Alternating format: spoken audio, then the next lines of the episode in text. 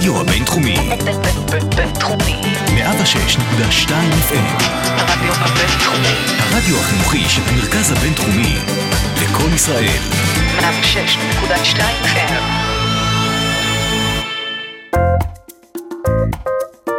השעה הבינתחומית. פודקאסט שמחדד את המוח. עם שי קלוט.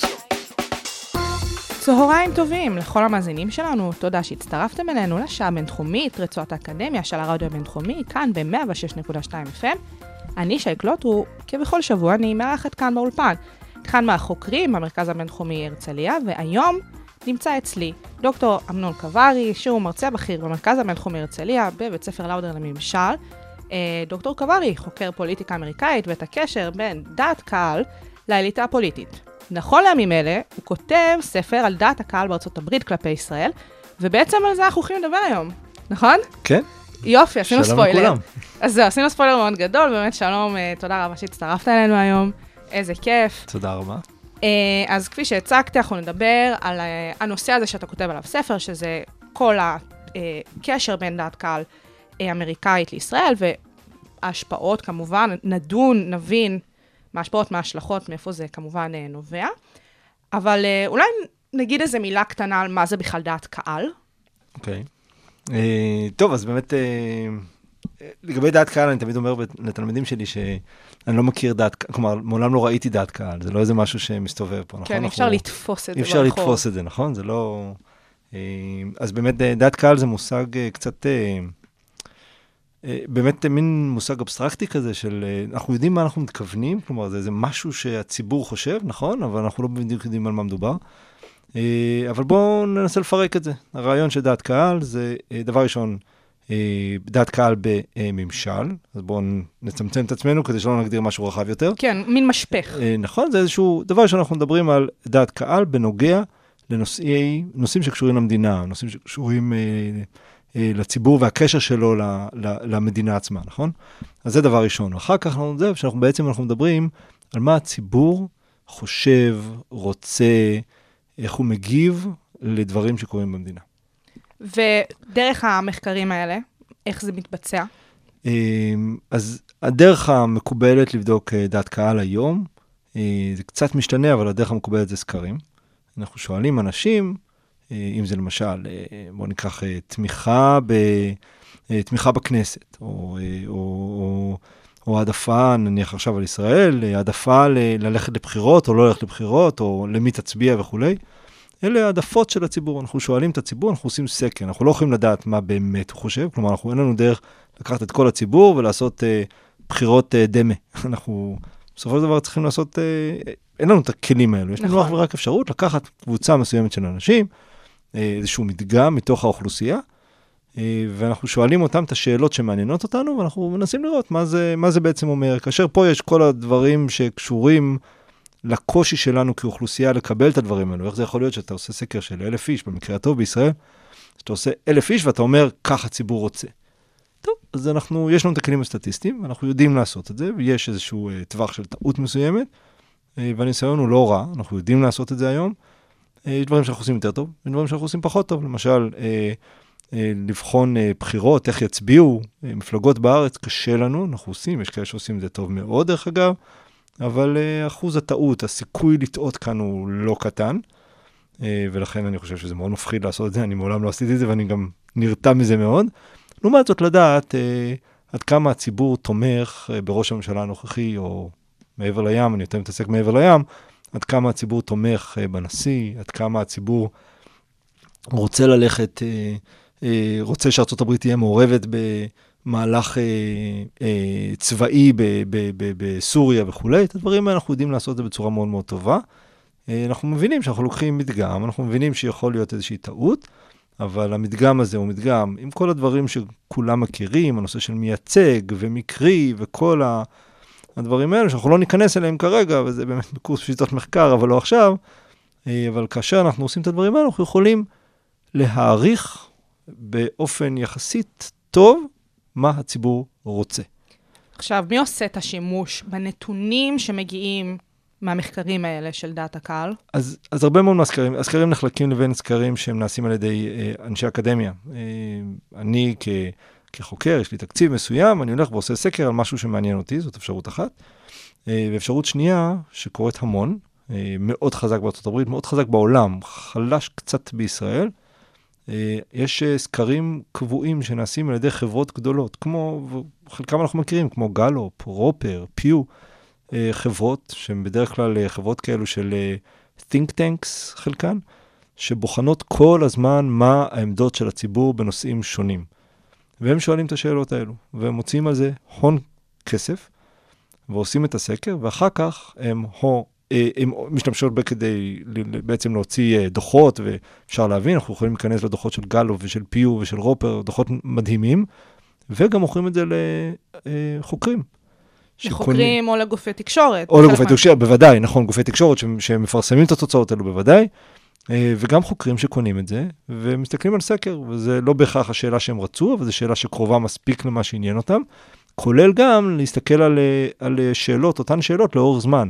עכשיו, אחד הדברים שאנחנו עושים אצלנו פה בבינתחומי, יש לנו מנוי ל, אה, לארכיון בעצם של סקרים. יש לי את כל הסקרים של גלופ, של פיו, של רופר וכולי, זה מאות אלפי סקרים שנעשו עם השנים. אה, אני מדבר משנות ה-30 ועד היום, שנות ה-30 של המאה. וואו, כבר כן, אז התחילו בעצם... כן, גלופ מתחיל כבר אז. משנות ה-30 ועד היום יש לנו סקרים, אנחנו עוד מעט נגיע לספר, אבל אנחנו נראה שבעצם הנתונים שלי הם מתוך הארכיון הזה. אה, כל הסקרים האלו נמצאים בתוך הארכיון הזה, אני כמובן משלמים על זה, כלומר אנחנו קונים את השימוש בזה, ואז אנחנו רואים איך אה, שאלות שונות נשאלו לאורך הזמן, לפעמים זה אותן שאלות לאורך זמן, ואנחנו רוצים לראות מגמות בדעת קהל. אה, ופה אולי נגיד עוד איזושהי נקודה רלוונטית למחקר בדעת קהל, יש, יש שני סוגים אולי, אפשר להגיד, של אה, חוקרים בדעת קהל, במהות, באיך שהם משתמשים בנתונים. אחד, לוקחים סקר מסוים ובוחנים משהו. אני חושב שזה מאוד מאוד חשוב, אני חושב שזה נהדר. אה, אפשר להבין, למשל עכשיו, האם הציבור תומך באימפיצ'מנט לנשיא טראמפ. אה, תחת באיזה הגדרות, באיזה מצבים, מתי כן, מתי לא, מתי, באיזה שלב הם יגידו, טוב, באמת צריך להדיח אותו, כלומר, את הדברים האלו. לעומת זאת, יש כאלה שלא חוקרים אה, שאלה ספציפית בסקר מסוים, אלא בודקים אה, מגמות לאורך זמן. איך לאורך זמן יש שינוי בתמיכה, אם זה ספציפית בטראמפ, או בכלל תמיכה בנשיא, ומה משפיע על המגמות האלו. זה סוג המחקר שאני עושה. אני לא כל כך מסתכל על סקר אחד, ש- ששם יש יותר סיכוי לטעות. לעומת זאת, אם אני מסתכל על הרבה מאוד סקרים לאורך זמן, בסדר, סקר אחד הוא פחות טוב, סקר אחד יותר טוב. נכון, אני מודע לרעש שיש כאן, ואני תמיד מכניס את האלמנט של הרעש במחקר שלי, אבל בסופו של דבר אני רואה איזושהי מגמה כללית, והמגמה היא, היא חזקה. חוקרים של דעת קהל מאוד נחלקו בנושא הזה, האם, האם הציבור בכלל יש לו עמדות? ואחד הדברים, אחת הטענות הייתה שהציבור לא יודע כלום, ואם הוא לא יודע... ציבור מטומטם. אה, אני לא חושב שזה נכון, לא, אבל זאת זה הטענה, נכון? זה כלומר, הטענה של... המ- הטענה היא כן. שהציבור, אה, הוא לא אומר מטומטם דרך אגב, שזה, אה, אני- אני חושב שמה שהטענה בעצם אומרת, שהציבור לא מטומטם. כי אם אתה שואל, ותמיד אני נותן את הדוגמה הזאת לתלמידים שלי, אני אומר, אוקיי, בואו תגידו לי באיזה ספורט אתם אוהבים. ואז מישהו אומר לי, זה קבוצת כדורסל, אומר לי כדורסל, אני שואל אותו מה קבוצת הכדורסל שלך, ואני אומר לו, טוב, תגיד לי כמה שמות. והוא יודע להגיד. עכשיו, עשיתי את זה על ספורט, אבל אפשר לעשות את זה על כל דבר. אפשר נכון. לעשות תוכנית טלוויזיה, ואפשר לעשות על, על מה שרוצים, נכון? והם יודעים להגיד, יודעים להגיד שמות של שחקנים, ולהגיד אה, שחקני קולנוע, והמון. כן, בטח, כן. הציבור לא מטומטם, הציבור חכם מאוד. הציבור פשוט בוחר מה, ל- מה, במה, ל- במה להתעסק. כמו גם חוקרים. זה נכון, לגמרי נכון. לא אני יודעים הראשון הכל. שהודה בזה, נכון? יש חוקרים שיודעים הרבה מאוד דברים על דברים מסוימים, ולא יודעים כלום על דברים אחרים.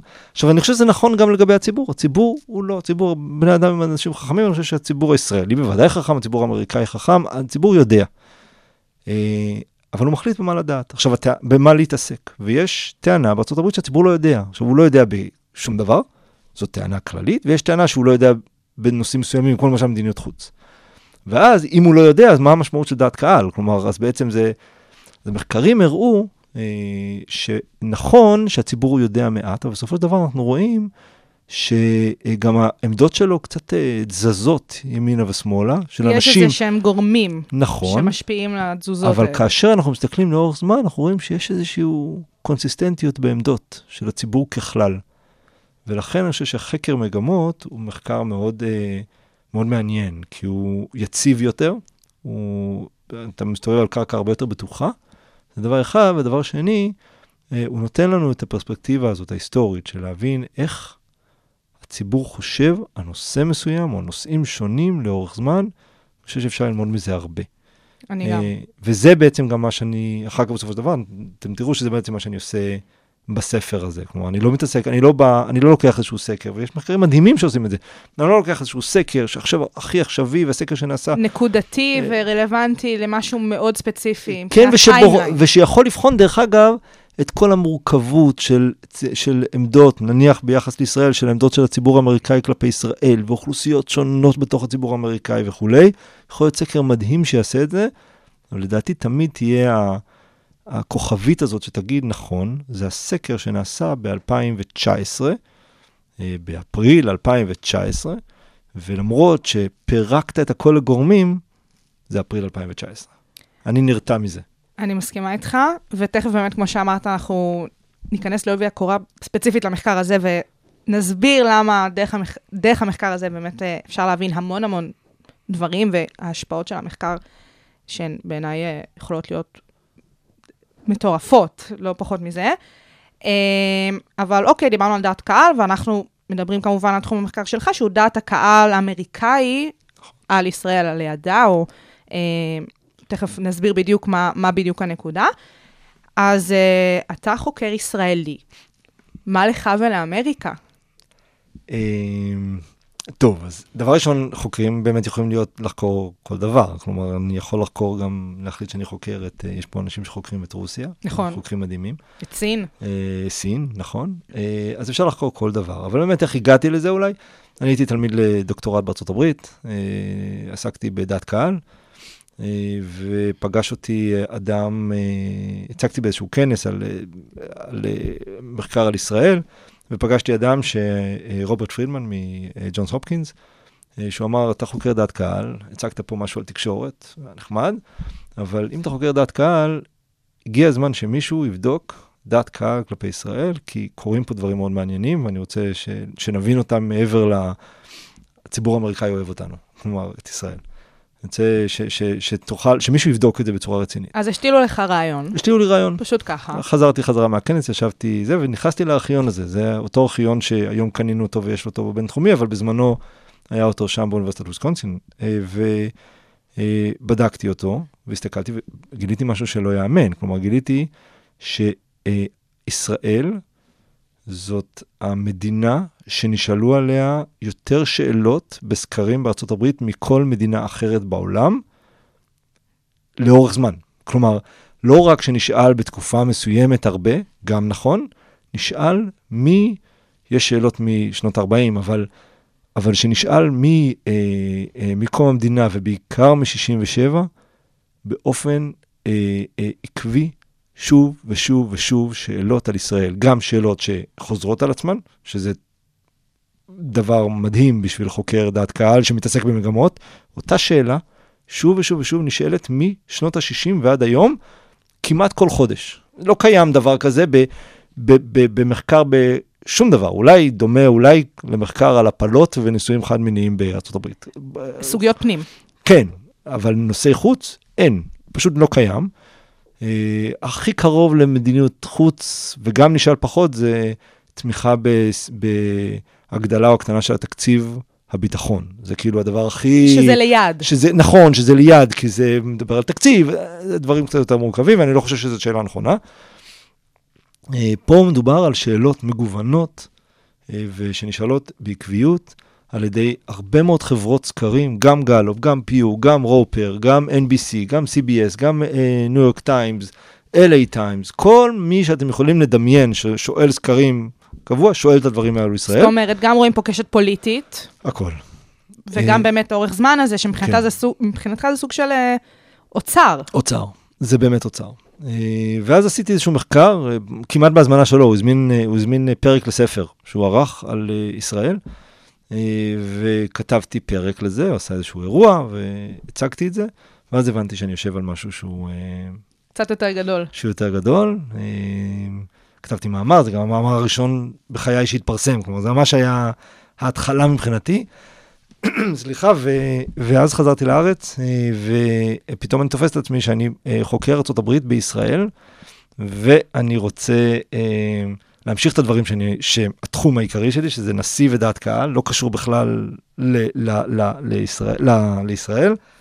ואז אמרתי, טוב, בואו ננסה זה. הגשתי, אה, הגשתי בקשות לקרנות מחקר, קיבלתי, ופתחנו פה מעבדה, מעבדה שנקראת APOI, American Public Opinion Toward Israel, והתחלנו לחקור את זה באופן קונסיסטנטי, הוצאנו, אה, הורדנו כל סקר שקיים על ישראל, אנחנו אוספים כל הסקרים שקיימים פה בבינתחומי, אה, מנתחים כל סקר, אנחנו מנתחים את התקשורת אה, בארצות הברית כלפי ישראל. זהו, זה בינתחומי בעצם המחקר הזה. לגמרי.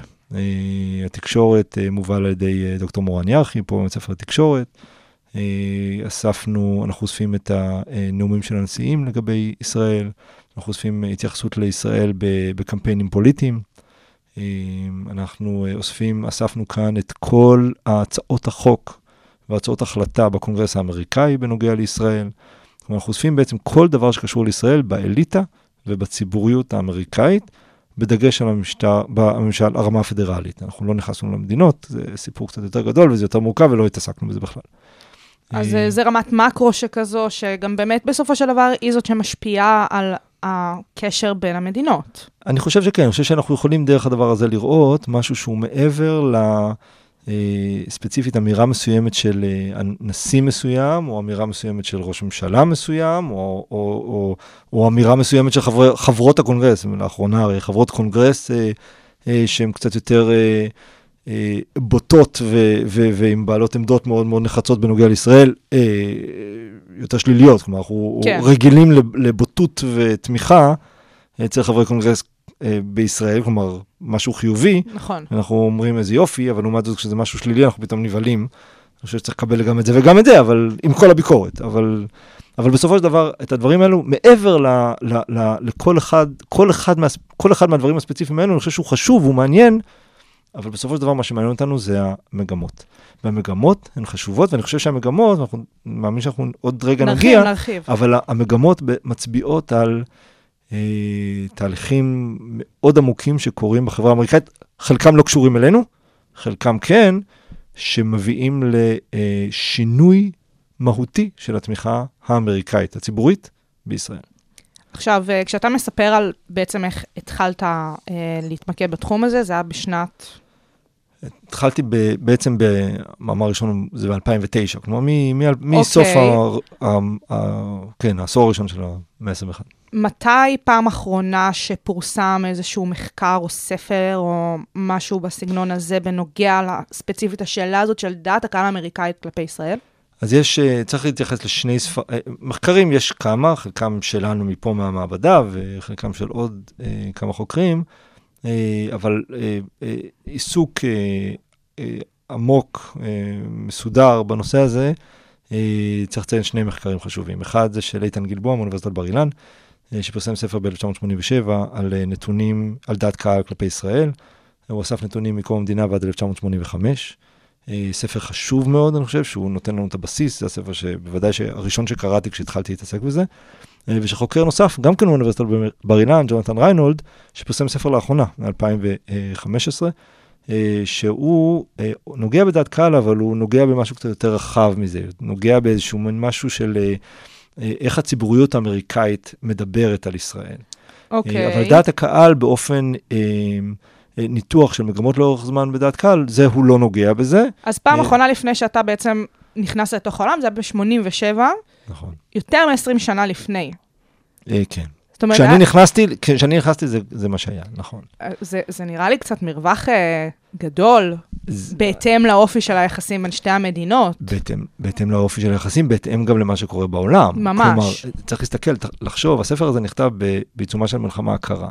התפקיד של ישראל עבור ארה"ב באותו זמן הוא, הוא שונה. הספר הזה נכתב לפני פרוץ האינתיפאדה הראשונה. אמ, אנחנו, איך ישראל נתפסת בארצות הברית ובעולם, אה, אז ביחס אה, לשכן, למדינות השכנות שלה, לשכנים בכלל, אה, ולאנשים שגרים בתוכה, הוא, הוא, הוא, הוא שונה. אה, וגם התפקיד של ארה"ב בעולם, הרי הסיום של המלחמה הקרה משנה את, את התפקיד של ארה"ב בעולם, ואז עם הדבר הזה, משתנה גם היחס לישראל, וגם, חשוב, אני חושב, לא פחות, זה לזכור שאם אה, עד אז היו סכסוכים, אה, שארצות הברית היא איכשהו קשורה לזה, הרי צריך לזכור שמלחמת ששת הימים ומלחמת יום כיפור, ארצות הברית היא לא, אה, היא אמנם לא נלחמת, אבל היא לא... נכון, היא גם צ- לא עומדת מנגד. אה, ו- כן, היא מסייעת, ולעומת זאת יש לנו יועצים רוסים ו- ו- ו- ו- וצ- וציוד רוסי שנמצא בצד השני. אבל מסוף המלחמה הקרה, אה, ארה"ב נמצאת באזור, היא נלחמת פה באזור. אנחנו רואים את זה, דבר ראשון, מלחמת המפרץ הראשונה, אנחנו רואים את זה בוודאי אה, אחרי 2001 עם אפגניסטן, ואחר כך עם, אה, עם עיראק. אה, כל הנושא של, כמובן, של סוריה, דאעש וכולי. ארה"ב, פתאום אנחנו הופכים להיות חלק מתוך הסיפור. אז, אז, אז הדברים האלו הם, הם מאוד מהותיים, ואולי דבר נוסף, זה משהו פנימי.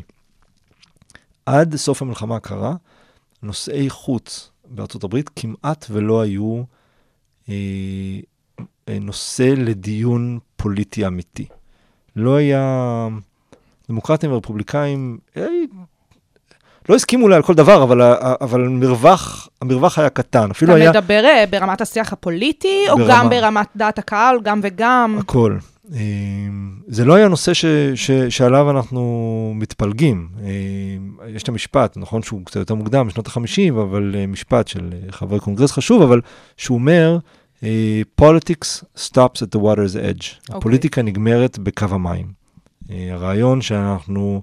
אנחנו יכולים להתווכח על הרבה מאוד דברים, אבל אנחנו צריכים להראות, בתקופת המלחמה הקרה, אנחנו צריכים להראות שאנחנו לא, אין בינינו סכסוך בנוגע לתפקיד של ארה"ב, או מה, או העמדות שלנו בנוגע לנושא חוץ. וזה בקונגרס נאמר. כאילו בשביל להראות איזשהו חוסן פנימי של כן. המדינה, נכון. אז זה נבע מ- מתוך התפיסה הזאת, זה החוסר נ- העיסוק זה, זה, במדיניות זה נבע חוץ? מזה שיש לנו בעצם איום אמיתי על ארה"ב. זה באמת נתפס היה קיום במלחמה הקרה. ברור. יש לנו איום אמיתי על ארה"ב, אנחנו צריכים להציג אה, עמדה אה, אחידה, אה, ואנחנו לא נתווכח על הדברים האלו, אנחנו מסכימים. עכשיו, גם צריך להסתכל על המלחמות הגדולות, אה, בואו ניקח למשל את וייטנאם.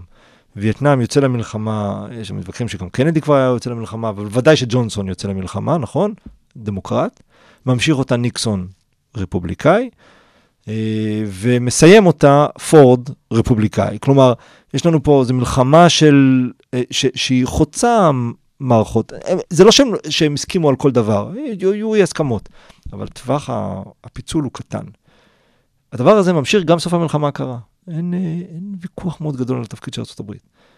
הדבר הזה אה, מתפרק לגמרי אחרי 2001, בהתחלה עוד עדיין יש כזה תמיכה מאוד גדולה כן. בנשיא, כי 2001, בכל זאת 9-11, אנחנו מדברים על אסון התאומים, בוודאי שיש בהתחלה הסכמה, אבל זה מתחיל להידרדר וזה קורס לחלוטין ב-2003, עם המלחמה בעיראק. המלחמה בעיראק יצרה פילוג פוליטי גם בקונגרס וגם, ב, וגם בציבור האמריקאי בנוגע למדיניות חוץ. אנחנו יכולים להתווכח, ואנחנו, לא רק שאנחנו יכולים להתווכח, אנחנו מתווכחים ואנחנו לא מסכימים. עכשיו השאלה הייתה, שבעצם נשאלתי ב-2009, השאלה הייתה, האם זה בעצם, זה קורה הדבר הזה גם לישראל? האם ישראל נופלת בתוך הפילוג הזה? ויש סיבות של לחשוב שכן, כי הרי פתאום זה מלחמה טרור ומלחמה באותו אזור, שאלה אם זה קורה. עכשיו, אתה מדבר על זה שאיפשהו קו פרשת המים זה באמת שנת 2003, מבחינת זה שבעצם הדיון על מדיניות חוץ בקרב אמריקאים מבשיל לכדי uh, דיון ממשי. ואם אתה מגיע באמת בשנת 2009 uh, ומתחיל לשאול את השאלה הזאת מבחינה מחקרית, אז האם המרווח הזה של אותן שש שנים הוא מספיק גדול בשביל שתוכל לקחת את המגמות של אותן שנים אחרונות לפחות, אה, ולהוכיח בעזרתן נקודה מסוימת. אה, השאלה מעולה כי זה, כי אני, אני שמח לתת את התשובה עליה, כי הצליח, אבל יכול היה להיות אה, לא. אה, כי זה נשמע לי מעט זמן יחסית. נכון, נכון, ואז אני טענתי, תראו, יש אה, עלייה בפילוג בין רפובליקאים ודמוקרטים, ונראה שהפילוג הזה יישאר. והפילוג הזה, המגמות שאנחנו רואים, אתה נביא זעם בעצם. אה, לא יודע נביא, אני, אני לא יודע אם אני נביא זעם, אני יודע שאני, זה נראה היה, נראה היה שזה הולך להיות לא טוב, וזה זה מאוד לא טוב. כלומר, זה, זה המשיך, אה, זה המשיך, אה, המגמות המשיכו לחלוטין. והפיצול היום הוא על גבול ה- כמעט אפשר להגיד פשוט מטורף, כלומר, מטורף והוא, והוא הוא, הוא משמעותי, ו, ורואים את זה כבר אה, נוגס בהרבה מאוד דברים אחרים. אז אנחנו, יאללה, בוא נדבר כבר על המחקר הזה. זהו, הגיע, נכון, עשינו זה כזה הגיע, טרי נכון. וחבל. גם ניסינו לעשות כל מיני ספוילרים, בואו נצלול. אה, אז אתם באמת אה, חוקרים את השאלה, כאילו, רגע, איך אני אעשה את זה? רגע, שנייה, אני רק אעצור, אם את עוצרת רגע, אז אני רוצה רגע להגיד כי זה לא, לא עשינו נכון, כי את אמרת עכשיו אתם ובצדק, והיינו צריכים להגיד את זה קודם. הספר הזה כולו נכתב ביחד עם... שנייה, אז, אז אני אעשה את זה. אוקיי, אעשה את זה טוב. אוקיי, אז עכשיו, עד עכשיו עשינו איזשהו ספוילר להכל. נכון. ואנחנו נדבר עכשיו על המחקר. אז בוא רגע תציג את המחקר אוקיי. בצורה של כותרת. בסדר גמור. זה, זהו, זה, בעצם זה מה שהיינו צריכים, לה- צריך עכשיו לעשות את זה, אז אנחנו נעשה את זה עכשיו. אנחנו, הספר הוא, אה, מ, הוא ספר שנכתב על ידי, על, אני ותלמיד שלי לשעבר, היום אה, דוקטורנט באוניברסיטת אוסטין, טקסס, אה, גיא פרידמן, אה, שאנחנו כותבים אותו ביחד, הוא היה, התחיל כעוזר המחקר על, על הפרויקט, והפך להיות כותב, כתבנו ביחד מספר מאמרים על זה, והחלטנו לצאת עם זה, לצאת עם ספר. הספר הוא, הוא, הכותרת שלו זה From Consensus to Divide, כלומר מ- מהסכמה לפילוג, אה, כאשר אנחנו בעצם רוצים להראות את המגמה משנות ה-40 ועד היום, של דעת קהל בארצות הברית כלפי ישראל. אנחנו מראים שבשנות ה-40 דעת קהל היא חלשה, אבל יש משהו, אוהד ישראל, אבל לא יותר מדי. משנות ה-60 ואילך, אנחנו רואים הסכמיות מאוד מאוד גבוהה בתמיכה בישראל, עד תחילת שנות האלפיים, כאשר הדבר הזה מתחיל להשתנות, ואנחנו רואים עלייה משמעותית בתמיכה של הרפובליקאים, וירידה משמעותית, בהתחלה לא, בהתחלה נשארים אותו דבר, ואחר כך ירידה של הדמוקרטים. אוקיי, זה, אה, זה, זה זה בעצם המחקר. זה המחקר. אפשר עכשיו- לסיים את התוכנית וללכת, פחות או יותר. אה, בוא, אפשר, אבל, אה, אבל, אבל אנחנו, אנחנו בעצם, אנחנו אומרים שזה זה המצב, ואנחנו אומרים את זה בהתחלה, ולכאורה באמת יכולנו לסיים תוך מיד. נכון. אה, מה שאנחנו מנסים לעשות זה להגיד, אוקיי, זה מעניין, כן, זה חשוב. יש פה גרף, סבבה. כן, כן, יש פה וזה, ואפשר לעשות את זה, וגם אגב, יש לנו מאמרים על זה, אז בשביל מה נכתוב על זה ספר? ממש. אה, מה שאנחנו רוצים לראות זה מה, מה זה ה-divide הזה, מה זה הפילוג. האם הפילוג הוא פילוג פוליטי? האם הוא פילוג אה, אה, חברתי, שעומד בבסיס הביסו, הפילוג הפוליטי?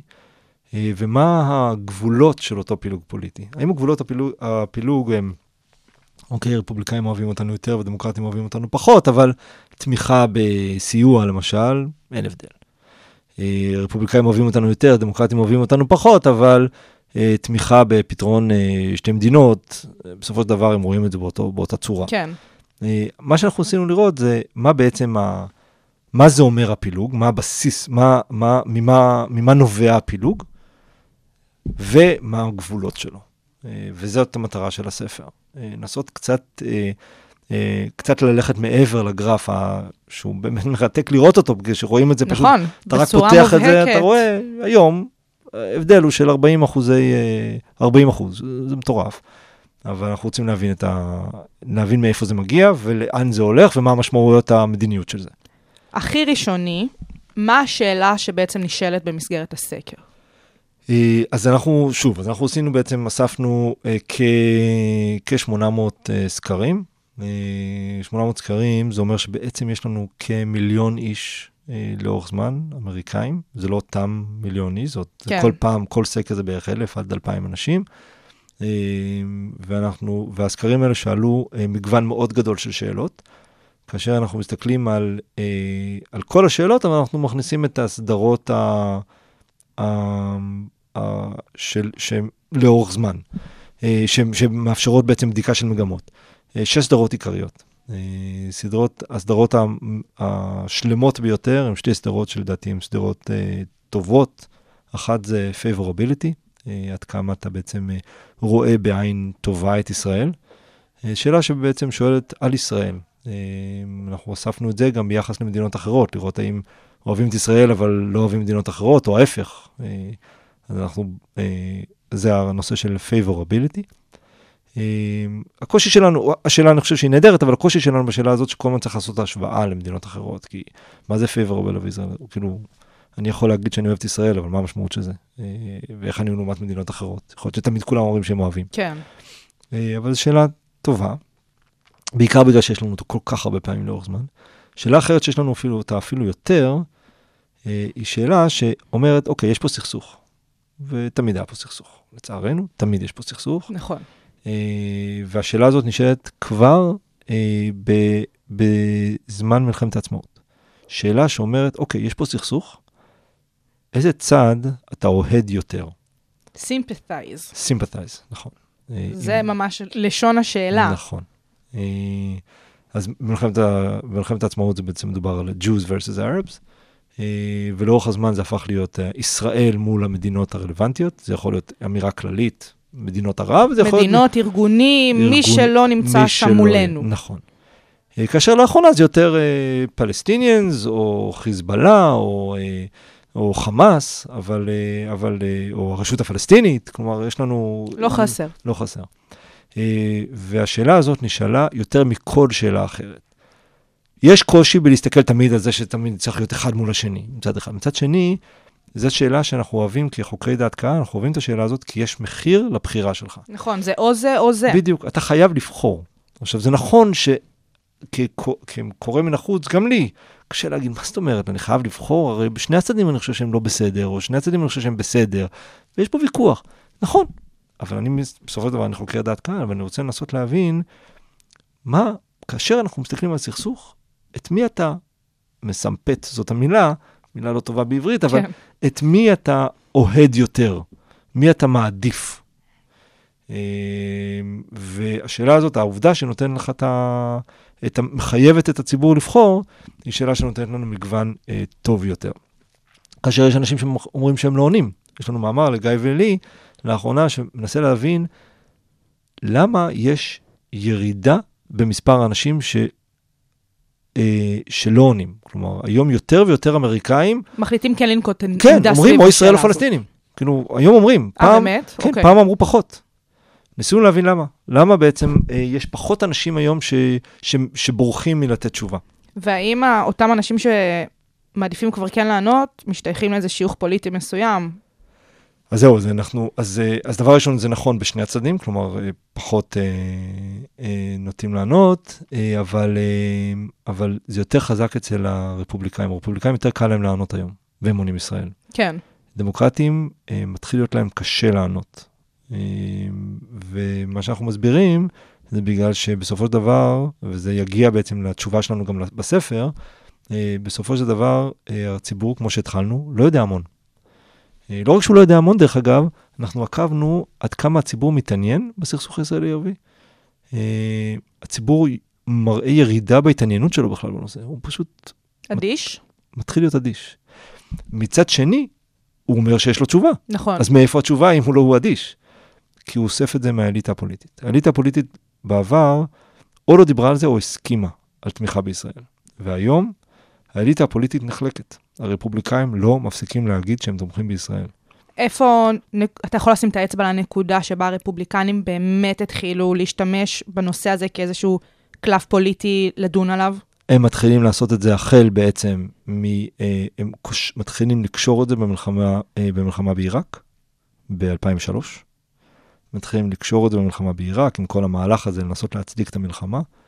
אה, ואז, אה, ו, ומשם זה רק ממשיך. והדמוקרטים מתחילים לאבד את הביטחון, האליטה הפוליטית, אה, לדבר על זה. הם מבינים שיש פה קשיים אה, של תמיכה בישראל, להגיד, להתחיל לדבר על ישראל, הם צריכים להגיד, כשהם אומרים ישראל, הם צריכים להגיד פלסטינים, הם צריכים להצדיק, הם צריכים להגיד שבאמת הפלסטינים עושים פה דברים קשים, ישראל עושה דברים קשים, הם צריכים להתחיל לדבר על, על איזונים.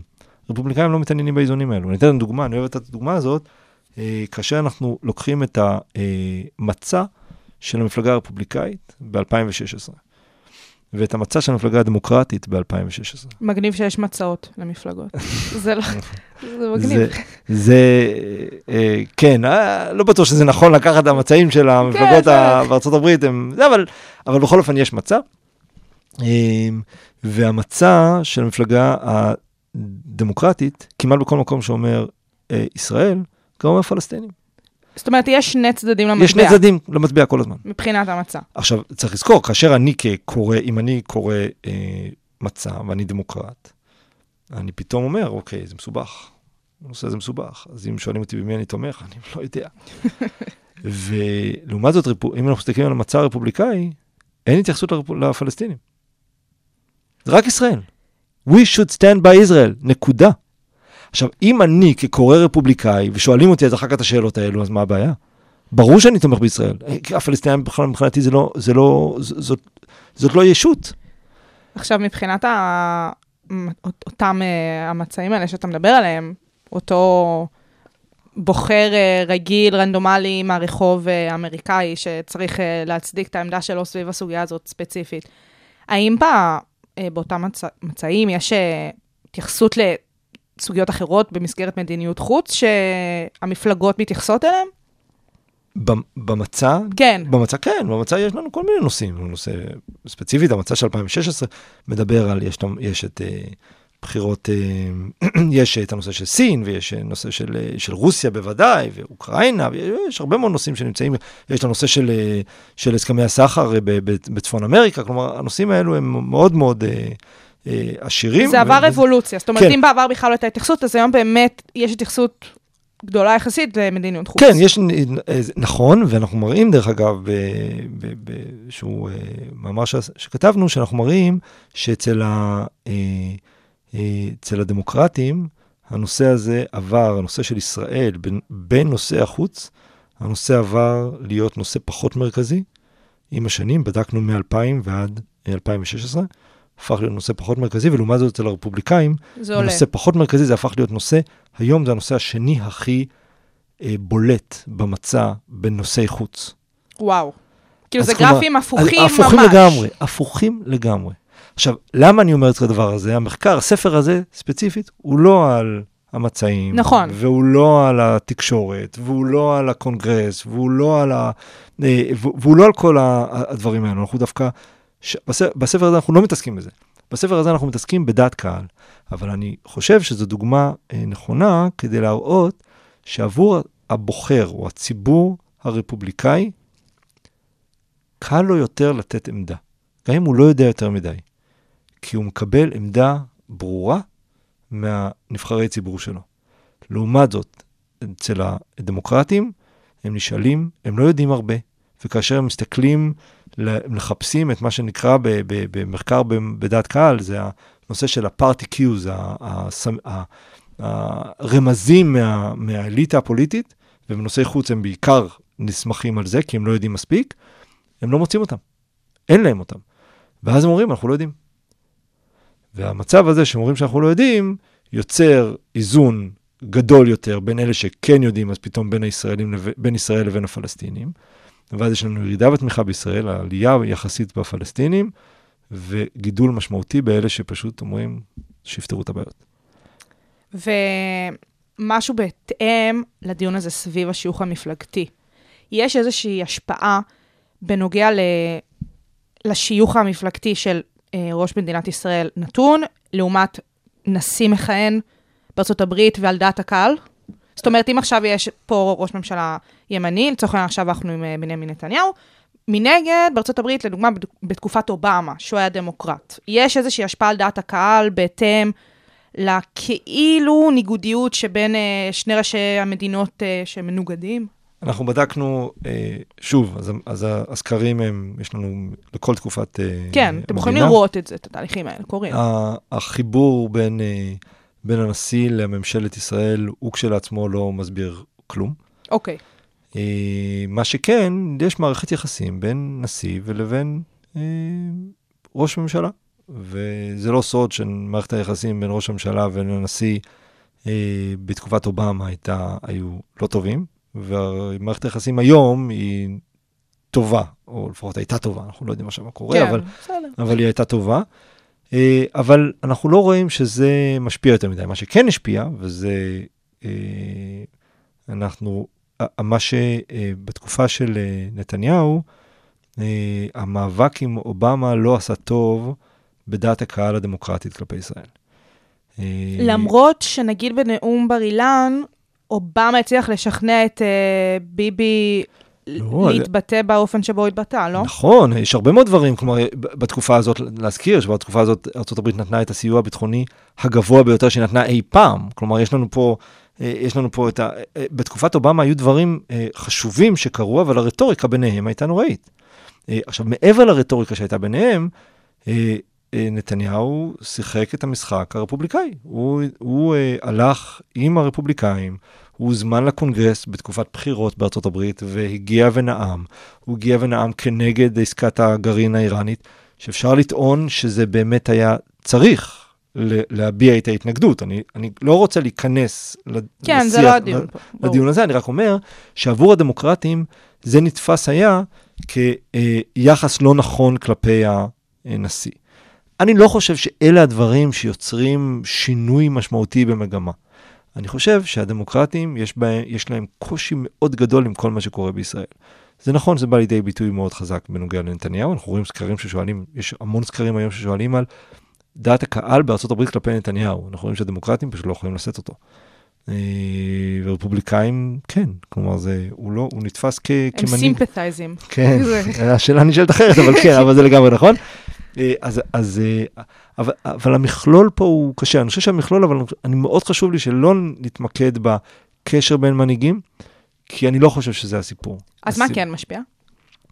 אז דבר ראשון, בואו קודם נוריד עומס מעלינו, ישראל. זה לא אנחנו מחוללים כל דבר. חלק ממה שקורה כאן זה פנימי, אמריקאי, אה, של אה, נושאי חוץ הופכים להיות נושאים מרכזיים, אה, וזה לא קשור לנו, אלינו בכלל. ישראל, חלק מנושאי החוץ, וזה לא קשור אלינו בכלל. פשוט ארה"ב מעורבת במזרח התיכון עד מעל הראש כבר כמה שנים, מ-2001. אנחנו מדברים על עוד מעט 20 שנה, 18 שנה, זה הרבה מאוד זמן. אה, אה, זה הנושא, שמ- זה ה-fight against terror, כל הדבר הזה, אולי זה מתמעט קצת כרגע, אבל בגדול זה המצב, איראן, הסיפורים הם אמיתיים, וישראל שם. ישראל נמצאת בתוך התמונה, זה לא מלחמה בווייטנאם, זה לא מלחמה מול... כן. ב- זה, אנחנו מדברים פה על משהו מהותי קשור אלינו, כל הזמן. הדבר הזה, אה, אז זה דבר אחד. דבר שני, שהמפלגות בארצות הברית הופכות להיות מפולגות על כל דבר שאתם יכולים לשער. כלומר, זה, זה בנושא כמובן של הפלות ונישואים חד-מיניים, אה, ובנושא של, אה, של מיסוי בוודאי, זה תמיד היה וזה חזק לא פחות היום, וזה בנושא של הגירה, וזה, כלומר, הנושאים האלו מפלגים אותם עד לכדי... חוסר יכולת הידברות. אנחנו רואים את זה שיתוק של הממשל האמריקאי בתקופת אובמה ושיתוק של הממשל בתקופת טראמפ. הממשל לא מצליח לתפקד, הקונגרס לא מצליח לתפקד בגלל שהם לא, לא מצליחים לדבר אחד עם השני. לתוך הדבר הזה, ישראל נכנסת. עכשיו, היא נכנסת, שוב, חלק מהדברים לא קשור לישראל בכלל, נפלנו. העניין הוא שעזרנו לזה. והיה צריך לעשות מהלך, אה, ואני לא בטוח שהוא מצליח, אני לא זה, אבל לעזור לא בטוח שזה היה נכון גם כן. אוקיי. ומה זה אומר שעזרנו? שלקחנו צד. לקחנו צד עם הרפובליקאים, תמכנו באופן מאוד מאוד ברור אה, ב, אה, אה, ב, ב, ב, בטראמפ, תמכנו מאוד, מאוד, באופן מאוד מאוד ברור במועמדים, למשל רומני, כלומר, תמכנו כנגד אובמה ונקטנו עמדה, כלומר, לא אנחנו כציבור, אלא ה- המנהיגים המנהיגים שלנו. שלנו. וקיבלנו בסבר פנים מאוד מאוד יפות את המנהיגים ה... הרפובליקאים ופחות המנהיגים הדמוקרטיים. אני חושב שהדוגמה עם השלוש ה... אה, אה, שתיים בעצם, שניסו כן, לבוא, שניסו חברות לבוא לישראל, הקונגרס, חברות כן. הקונגרס שניסו לבוא לישראל, ואנחנו עצרנו אותם לבקשתו של טראמפ, אני חושב שזאת הייתה טעות. טעות ודוגמה מובהקת למה שאתה טוען. לגמרי, נכון. אני לא חושב שהם, אה, שהם, אה, אה, צריך להגן עליהם אולי יותר מדי. אני לא, לא, שוב, אני לא רוצה להיכנס פה כן, לנושאים אבל אידיאולוגיים. בין הגנה לבין איסור כניסה יש פער מאוד גדול. בדיוק, יש פה שתי חברות קונגרס שיש להן ביקורת מאוד מאוד מאוד קשה על ישראל, אבל בסופו של דבר הן חברות קונגרס באותו מוסד שנותן לנו את התמיכה הכלכלית הגבוהה ביותר מכל מדינה אחרת בעולם. ואנחנו מעזים להגיד לא. עם אה, הצדקה של אה, חוק ה-BDS, כל הצדקות הן נכונות. אני רק אומר שהדבר הזה, זה משחק לתוך המשחק שאנחנו לא רוצים. תראו, מפלגות רוצות ליצור אה, נושאים עם קונפליקט. הן חיות מקונפליקט. ברגע שאין קונפליקט בין מפלגות, אין להם שליטה, אין להם יכולת לסחוף אחריהם אנשים. וגם המפלגה רוצה לשלוט בקונפליקט. בדיוק. אז uh, ברגע שהנושא מתחיל לקבל גוון מפ... פוליטי, גוון מפלגתי, המפלגות מנסות ל- ל- ל- ללכוד אותו ולהפוך אותו לנושא שלהם, מה שנקרא במחקר בארה"ב issue ownership. מפלגות רוצות to own an issue, ל- ל- לקבל בעלות על נושאים, והן מנסות לקבל בעלות על נושא של ישראל. והדמוקרטים מאבדים את הבעלות הזו. פעם לא הייתה בעלות על הנושא הזה, והדמוקרטים מאבדים את זה, והרפובליקאים מקבלים בעלות על הנושא. זה לא בריא, כי בסופו של דבר, בבחירות הבאות, בבחירות אחרי זה, מתישהו זה יקרה. יהיה רוב דמוקרטי בקונגרס, ויהיה יהיה נשיא דמוקרט, ובסופו של דבר אנחנו פתאום נמצאים במפלגה שאו מתנגדת לישראל, אני לא חושב שיגיע לזה, כן, או, או שפשוט אולי תהיה אדישה? אדישה, לא כל כך, לא כל כך ששה ל, ללכת במהלכים ש, שדורשים. בסופו של דבר גם, זה לא שישראל דורשת איזושהי תמיכה אה, אמורפית וזה, ישראל דורשת תמיכה שיש בה נכון. אה, תקציב, יש בה מחיר דיפלומטי. לא לשכוח, כאשר הצבעות באו"ם נחסמות על ידי ארצות הברית, משלמת על זה מחיר. מחקרים מראים שכאשר, אה, כדי ל, אה, ל, להשפיע על הצבעות אה, באו"ם, מדינות עושות שימוש ב, או בהצבעות אחרות, או בתקציבים שהן נותנות למדינות, במיוחד מדינות כמו, מדינה כמו ארה"ב. זה אומר שארה"ב משלמת מחיר דיפלומטי וכלכלי כדי לתמוך בישראל, או כדי לגרום להצבעה תומכת בישראל באו"ם. לא כל ממשל יעשה את זה במידה ואנחנו מתחילים לקבל אדישות. הדבר הזה, היינו צריכים מאוד מאוד להימנע ממנו, ואנחנו רואים שדעת הקהל הופכת את זה למשהו מאוד משמעותי. אנחנו מאוד אוהבים לדבר uh, על הצד הישראלי. אמרת, זה לא קשור לישראל בהכרח, דעת הקהל והכול, אבל בוא נדבר אולי בנגיעה ממש קטנה על יהודי ארצות הברית. הם אחוז קטן באוכלוסייה, מאוד. אבל האם הם חשובים לדיון הזה ספציפית? אני אה, אה, נכוויתי בזה. אז אני- אוקיי. נכוויתי בזה, כי אוקיי. אותו, אותו, אותו אירוע, פעם ראשונה שהצגתי את המחקר הזה, זה היה בג'ונס הופקינס, אמרתי, כן. וישבתי בפני תורמים אה, יהודים, אה, ושם הצגנו את הספר, ואני הצגתי את הפרק שלי, והצביע מישהו ואמר, איך אתה יכול להציג פה מחקר שלם בלי לדבר על היהודים? הנה, גם אני אמרתי את זה. הנה, זהו. אז עכשיו אני מקדים תרופה למכה, אני כבר אומר לך מה זה. ואז אני אמרתי, אבל את לא תורמת יהודית. לא, כמו יהודייה." עדיין אז לא. עדיין לא, הוא יבוא יום. אבל כרגע אה, אני עמדתי שם ואני אמרתי, בסדר, אבל כאשר אני בודק את דעת קהל, אין ליהודים אה, השפעה על דעת הקהל. עכשיו אני דיברתי בתור אה, חוקר דעת כן, קהל. כי- גם למה אני יהודי. אומר את זה? כן, כי אני אומר בסופו של דבר, בסך הכל מדובר על 2 אחוז. הם 2 אחוז שהם, אה, לא רק שהם 2 אחוז, הם כל כך משויכים למפלגה דמוקרטית, כך שאני יכול לצפות את דעותיהם בדרכים אחרות. אה, 2 אחוז מהציבור הם, אה, הם מרוכזים בריכוזי אוכלוסייה מסוימים, וההשפעה שלהם על דעת הקהל הכללית היא נמוכה. ואז כמובן שהוא אמר, איך אתה יכול, איך אתה יכול להגיד דבר כזה? לא אז בסדר. טעות באמת, אבל אני חושב שהתשובה היא נכונה, אני חושב שבסופו של דבר, כשאנחנו מסתכלים על מגמות, אה, אה, האוכלוסייה היהודית היא אחוז קטן. במודלים שאנחנו עושים, הספר לא נגמר רק בגרפים שמתארים אה, תמיכה של רפובליקאים מול תמיכה של דמוקרטים, מנסים לבחון עד כמה מזוקקת התמיכה אה, בקרב המפלגות. מה זה הכוונה מזוקקת? כאשר אני מדבר בסטטיסטיקה, זה אומר עד כמה כאשר אני שולט בהשפעות אחרות, כמו דת, שנושא מאוד חשוב, אוונגליסטים, עוד לא דיברנו על זה, אבל אה, דת ו, אה, והשכלה, נושא חשוב. אה, אה, מגדר אה, אולי? מגדר, אה, אזור מגורים, אה, ונושא מאוד מאוד חשוב זה הנושא של אה, אה, באיזה דור נולדת, כלומר באיזה, לא גיל, אלא דור, למי אתה, לאיזה דור אתה משתייך. כאשר אני מבודד את כל הדברים האלו, עד כמה ההשפעה של אה. הזהות המפלגתית עדיין משמעותית. ומה מצאתם? שבוודאי, שזה כן, שגם כאשר אני מבודד את כל הדברים האלו, אני, אני באמת, אני מכניס אידיאולוגיה, ואני מכניס דת, ואני מכניס גיל, ואני מכניס דור, ואני מכניס אה, אה, השכלה, ואני מכניס אזור, כל הדברים האלו עדיין המשתנה, המסביר יותר מכל דבר אחר, זה הזהות המפלגתית שלך.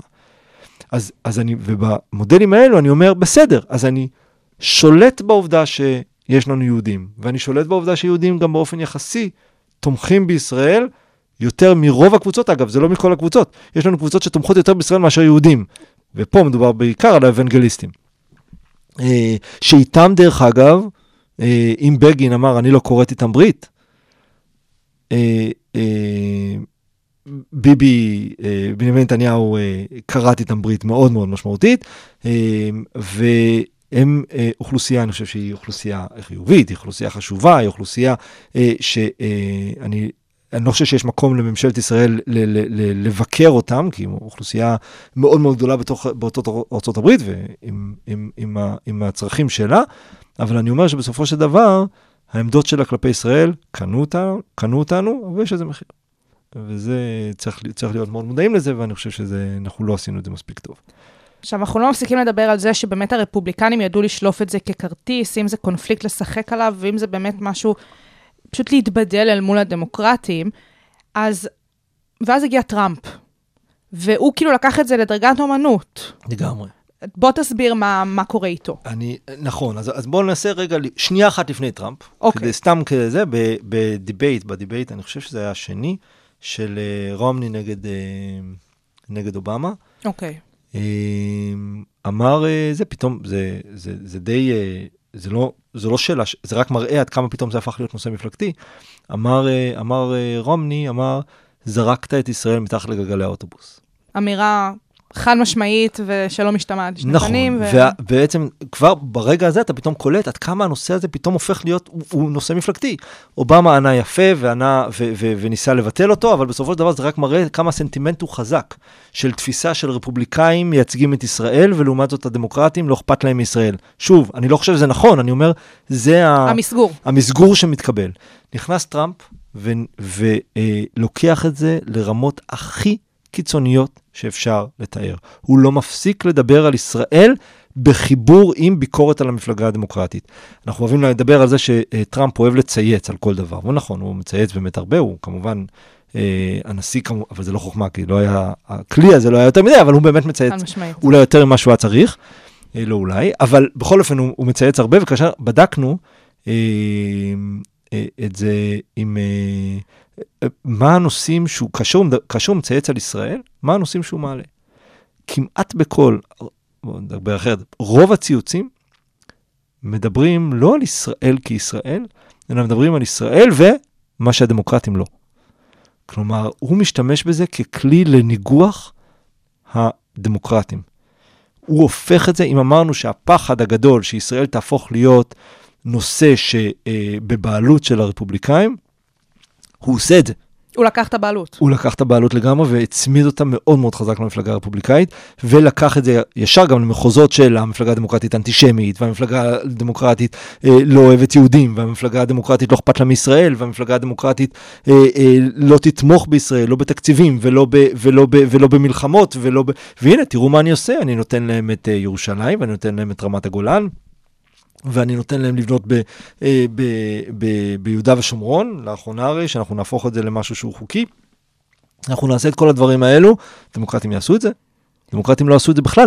הוא אפילו אומר, ממש... כל הממשלים האלו דיברו על ירושלים, והנה, אני עושה את זה. כל הממשלים האלו אמרו, הנה, רמת הגולן יהיה חלק מהסכם, שלום, המצב השתנה, אני עושה את זה, אני לא מחכה. ואנחנו כמובן הגבנו, הגבנו בתודה לא לעם האמריקאי ולא למדינה, לא לארצות הברית, חלילה. אלא בתודה לטראמפ. עד כדי כך שאפילו הקמנו יישוב, אה, קראנו יישוב על שם טראמפ כן, רמת אה, טראמפ. ברמת טראמפ, שזה דרך אגב היישוב השני על שם נשיא ב, אה, בישראל, כי יש לנו את אה, אה, כפר טרומן. אבל להזכיר שטרומן הוא הראשון באמת שתומך בישראל, ובעצם מביא ל, נכון. ל, ל, לעצמאותה של ישראל. אבל... יחי ההבדל הקטן. יחי ההבדל הקטן. אבל, אבל, אה, שוב, עבור, אבל אני חושב שיש ציבור, זה שאלה שתמכו ב- בלקרוא ל- לרמת טראמפ, רמת טראמפ, רואים את הקשר. רואים את הקשר ומבינים את הכוח שבצד הזה. נכון, אבל אני חושב שפה, וכאן חשוב, אה, חשוב מאוד, אני חושב, לעשות את, ה, את, ה, את ההבדל, את, ה, את ההבחנה. כאשר אנחנו קוראים למשהו אה, אה, כפר טרומן, אנחנו לא עושים את זה אה, כ, כעוד איזה דרך קצת אה, לעקוץ את, את הרפובליקאים אז, נכון? טרומן דמוקרט. וכאשר אנחנו קוראים לו רמת טראמפ, וכאשר אנחנו מהללים את טראמפ, וטראמפ אה, כל כך שנוי במחלוקת בארצות הברית בין הדמוקרטים לרפובליקאים, והקשר בינינו לבין הדמוקרטים הוא בעייתי כל כך, אנחנו משחקים לידיו של טראמפ בשימוש בישראל כנושא פוליטי. אנחנו נופלים לידיים שלו במובן מאוד ציני. לגמרי. ואני חושב שגם אם אנחנו מסכימים עם ההחלטה על רמת הגולן, וגם אם אנחנו מסכימים על ההחלטה על, על, על, על אה, ירושלים, וגם אם אנחנו מסכימים על ההחלטה על השטחים ועל, ועל, ועל, ה- ועל בקעת הירדן, כל, ה, כל הדברים האלו, גם אם אנחנו מסכימים עם הדברים, ואיראן וכולי, צריך כל הזמן לשמור על קשר חזק עם הדמוקרטים, ולהגיד תודה לטראמפ, בסדר גמור, אבל להגיד, זה העם האמריקאי, זה הקונגרס האמריקאי, זה הממשל האמריקאי, הם אלה שתומכים בנו, לא טראמפ ולא הרפובליקאים. כי אנחנו, אסור לנו להפוך את זה לנושא פוליטי. או לפחות לא לתמוך בזה. לא לתמוך במעשה של הרפובליקנים, להפוך את זה למעשה בדיוק, פוליטי. נכון. כי זה מה שהם עושים. Um, את מי המחקרים האלה אמורים לעניין? חוץ מאת המאזינים של השעה הבינתחומית? אני חושב, את מי זה מעניין. אז אני, דבר שאני מקווה שזה מעניין, אנשים שיקראו את זה, אבל אני... כי אני פשוט, למה אני אומרת את זה? אתה אומר לאורך כל התוכנית, ואני מסכימה עם זה לחלוטין, יש פה איזושהי נקודה פוליטית מאוד חשובה שצריך להבין אותה בשביל להיזהר. כבר הזכרתי, אה, נביא זעם, וזה באמת, יש פה המון המון מגמות שאתה מצביע עליהן, שגם יכולות להיות מגמות עתידיות. לא נגענו בכל התחומים, ו- ובאמת, אה, הספר והמאמר, הכל מרתק. אם אנחנו מסתכלים על זה כמשהו שיכול להוביל תהליכים פוליטיים עתידיים, מישהו במקבלי ההחלטות אמור לעניין אותו, הדברים האלה, לא? אה, אני, אני חושב שכן. זאת כבר החלטה שלהם אם יקראו לו. אה, אם להבדיל ממחקר שלי על הנשיא ודעת קהל, שאני, הסיכוי שהנשיא יקרא את זה הוא, הוא נמוך, אני חושב שבמקרה הזה המחקר, אה, המחקר, אני חושב שהוא חשוב למקבלי החלטות אה, בישראל. אני הצגתי אותו פה בכנס הרצליה, והיו פה נוכחים אה, גם מאיפא"ק, ש... זה לא, אני לא חושב שזה משהו שהם לא הבינו שקורה, אה, אבל אה, אבל זה מגובה נתונים. אבל וזה- העובדה שזה מגובה כל כך חזק בנתונים, גרם להם אה, למין כזה אי נוחות, לשבת בכיסא באי זה נוחות. קצת פחות פייק ניוז ככה. כן, אה, וגם אה, נציגי משרד החוץ, שבאו ואמרו שביקשו ממני מצגת פה, מצגת שם, וניסו קצת להבין. אה, זה לא הגיע לכדי זה ש, אה, שזה הוצג רשמית בפני משרד החוץ, אם זה בגלל שזה פחות עניין אותם, או בגלל שהם פשוט רצו להימנע מהנושא הזה, או בגלל הזהות של שר החוץ בשנים שבהם הצגתי את זה, אה, נתניהו. אבל, אז, אז זה לא בא לידי ביטוי, אבל, אני, אבל הנושא הזה הוא, אני חושב שהוא נושא שאנחנו צריכים לקחת את זה ברצינות. אני חושב שמקבלי ההחלטות צריכים לקרוא את זה, אה, או לפחות אה, לשמוע עליו. אני חושב ש... אה, ואני חושב שזה זה, זה משהו שאנחנו צריכים להבין, אני חושב שגם צריך, גם מעבר לים. אני חושב, אה, הקשר שלנו עם הברית הוא חשוב לא רק לנו, אני חושב שהוא חשוב מאוד לנו. אני לא רוצה זה, אני חושב שאנחנו הצד החלש פה ב... ברור. ב, ב, לא, לא, לא כולם מבינים את זה. אוקיי, לא כולם, כול- חלקם אוקיי. חושבים שאנחנו מאוד, אה, אה, זה אנחנו, אנחנו ישראל, אנחנו דווקא נכס עבור ארה"ב. אני חושב שבמידה מסוימת זה נכון, אבל בסופו של דבר אנחנו הצד החלש. אני חושב שגם בארה"ב, הקהילה היהודית מאוד מתעניינת בזה, להבין מה, איפה, איפה ישראל נופלת עבורם. אה, למרות שהמחקר הוא לא על, ישראל, על יהודים, אבל המחקר הוא על החברה שלהם. נכון. אה, ואני חושב שזה חשוב עבורם. אה, אני חושב שזה חשוב גם למקבלי החלטות בארצות הברית. בסופו של דבר, ישראל היא כן בעלת ברית חשובה לישראל במזרח התיכון. אה, והמצב הזה הוא לא בריא גם עבורם. הדמוקרטים, אגב, זה לא שהם אומרים אנחנו לא תומכים בישראל, הם נכנסים פה תסבוכת. לתסבוכת אמיתית. גם עכשיו אה, יש בחירות, 2020, ואנ- מעבר לפינה. נכון. ואנחנו רואים שחלק מהמועמדים אומרים, שוב, אני לא נכנס לדיון האידיאולוגי בנושא הזה, בסדר? אבל, או, אבל אה, יש חלק מהמועמדים יוצאים באופן, יוצאים בצורה, באופן מאוד מאוד נחרץ כנגד ישראל. אה, אנחנו מבקרים את זה מאוד כאן, אבל אנחנו רואים שהמפלגה הדמוקרטית קרועה על זה. אתם לא רואים איזושהי... יש איזשהו דיון על זה טיפונת, ביידן אומר, איזה מין, איך, איך, איך, איך אה, סנדרס יכול להגיד ככה, ואיך אה, אה, אליזבת וורן יכולה להגיד ולדבר, ואני מדבר על מועמדים המובילים, נכון. ו, אה, אבל אנחנו לא רואים איזושהי, זה לא עושה טוב לדמוקרטיה, גם הדמוקרטים לא רוצים להיות במצב הזה. הדמוקרטים נקראים על ישראל, אני חושב שהם, אנחנו ראינו את זה דרך מדיניות אובמה, ואנחנו רואים את זה דרך תמיכה חזקה מאוד של דמוקרטים אה, אה, בישראל בקונגרס האמריקאי, לא נוח להם במצב הזה. הם לא היו רוצים שזה יהפוך להיות אה, נושא, אבל שוב, ברגע שהרפובליקאים לקחו את זה, יהיה קשה מאוד להוציא את זה משם. אז עם זה אנחנו נסיים את התוכנית שלנו. ככה לקראת uh, בחירות 2020, השארנו כזה טעם של עוד, uh, אולי יהיה נחמד להאזין לתוכנית הזאת אז, לראות מה יהיה. בדיבייטים לקראת. נכון, האמת שאנחנו רואים את זה כבר עכשיו בדיבייטים של, ה, של הדמוקרטים ב, לקראת הפריימריז. כן. בואו נחכה לראות מי יהיה, מי יהיה המועמד הדמוקרט, ואם הוא יעמוד מול טראמפ, שני הדברים אנחנו לא יודעים עדיין. אה, ואז אנחנו נראה עד כמה ישראל ת, ת, תיקח אה, חלק בתוך הסיפור הזה. אני מאוד מקווה שלא, אני חושב שזה כן. זה נראה שזה כן. זה נראה שכן. טוב, אנחנו נביא פופקורן ונצפה. אז אה, גם לסוף התוכנית, אני באמת רוצה להודות לך המון, דוקטור אמנון קברי. תודה רבה לך. ואתם, המאזינים שלנו, הייתם על השעה הבינתחומית, וכאן ברדיו הבינתחומי 106.2 FM, המון תודה שהאזנתם לנו, אתם תמיד יכולים להאזין באתר ובכל אפליקציות הפודקאסטים on demand. שיהיה לכם אחלה של המשך יום, אני שי קלוט, ביי ביי לכולם. סיימנו.